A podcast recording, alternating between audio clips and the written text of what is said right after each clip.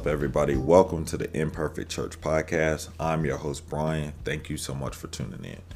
Today, I want to talk about um, a really, really interesting topic, and that's Jesus says you're wrong. Okay, um, I had a good conversation with my my brother and one of my best friends, Jason, and we are talking about how certain times people use the Bible to correct or deflate people. And I think this is one of the things that can be really, really dangerous, especially in the Christian faith, that like Jesus says you're wrong, you know. And we all have certain thoughts or feelings. We all go through certain things. And it's important to know in those times that God is sovereign, uh, God is a God of grace, and God is a forgiving God. And I find that very interesting because if you think about someone who's hurt, you know, the last thing you want to do is be more corrective than caring. And a lot of times in our day to day life, a lot of us feel as if we need to constantly correct people or to constantly put their sins in front of their faces if you know you saying that God told them God says this is bad that they're going to stop. And one of the things that I'm learning in life is that behavior modification usually comes after understanding and comes after relationship. You know, we all are sinners that fall short of the glory of God. Um, but I really feel that probably one of the most dangerous things that we can do when people make mistakes is to hurl a Bible at them. You know, God called us to be loving, He called us to be kind, He called us to be generous, He called us to be a lot of things, but um, a hypocrite, He did not. Uh, a drunkard, He did not uh, an abusive person, he did not. Even a manipulative person, he did not. But a lot of us encompass those things. Why? Because we're human. And, you know, a lot of people grew up in a lot of different ways. Some people grew up in, you know, these very traditional, super religious households, but they missed that us as Christians, as believers, we're supposed to reflect Jesus in those around us. Now, God never called us to perfection, which is something that we need to really realize. But when it comes to people's challenges and their struggles or the way they are going about their life, it's our place to pray for them, it's our place to listen to them, and it's also our place to be as understanding as possible. Uh, not saying we're justifying bad behavior, not saying we're actively promoting bad behavior, but it's really important that we are there to listen and there to care. And once that relationship has enough equity in it, then at that point, can some corrective action be talked about, expressed in, in a way, in a loving and caring way. So, um, just a quick question How many of you all have been hurt by people hurling scriptures at you for who you are or something you've done. Yeah. Yeah. I mean, I can only imagine how that feels. And especially if you are um, not strong in your faith. And, and I don't mean, you know, that you don't believe in God, but a lot of us are, are developing in our faith. A lot of us are starting to, to add more spiritual discipline in our life. So I want to, you know, challenge you where you are right now is to realize that Jesus doesn't say that you're wrong as a person. Jesus desires your heart. Jesus desires to love you. He desires that you have a relationship with Him.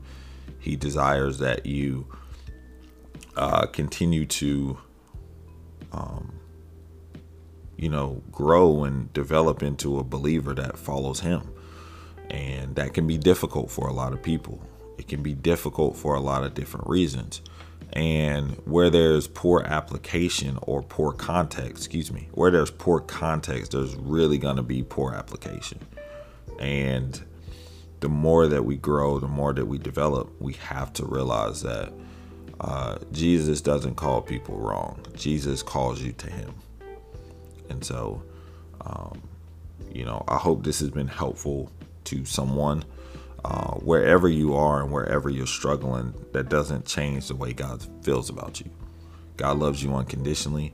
He desires to know you deeper. He desires to hear how you hurt. He desires to share your joy with you. Uh, I believe it's Romans 12 15. It says, uh, let me get my Bible and actually read it. Um, this is a scripture that uh, I try to really put into real life, especially when it comes to those that I have the privilege of praying for and walking through life with.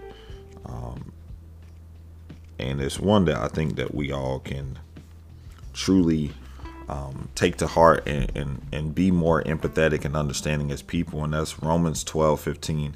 It says, Rejoice with those who rejoice and weep with those who weep. And instead of, you know, us taking scripture and uh, judging people or you know sentencing people to a hell or a heaven which none of us have the keys to i think we should really rejoice when people rejoice. Be happy when somebody's happy. You know don't be afraid to weep when someone weeps. Um, i had a, a beautiful beautiful moment with uh, a good friend of mine and one of my coworkers. I was actually driving pretty early in the morning and um,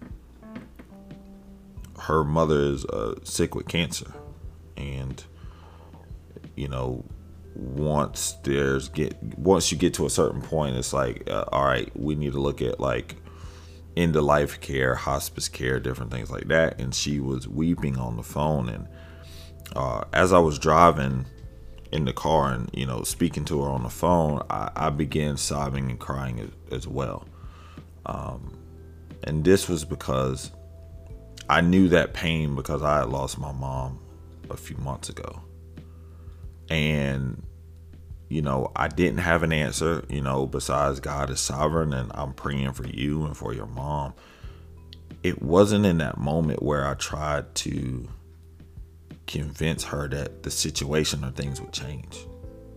You know, I wasn't like, well, you just got to have faith and you got to believe because truthfully, there are certain times where we do waver in our faith.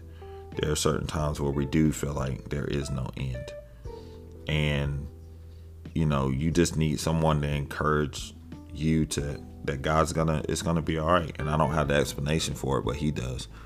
And to restore and rebuild that trust, but it's not my place to ever use Scripture to put someone down because Scripture is not meant for that. Scripture is literally meant for us to understand God on a deeper level so that we know that we have a loving God, a compassionate God, a generous God, a merciful God, a graceful God. So, Jesus didn't say you were wrong. Yeah. Jesus didn't say you were wrong at all. But um, I pray that you're doing well Imperfect Church. I hope that you know, no matter where you are in your walk with life, that you can really exemplify Romans 12 and 15. You know, rejoice with those who rejoice and weep with those who weep. Don't be afraid to pull people in. Don't be afraid to just say, hey, I can understand why you may feel that way. You know, understanding is a currency when it comes to relationships it will only build upon that relationship. So, Imperfect Church, thank you so much for tuning in. I pray that you're doing well. Uh, continue to uh, stay grounded in the positive things and to put distance in the negative things. And I'm not saying like walk away from people.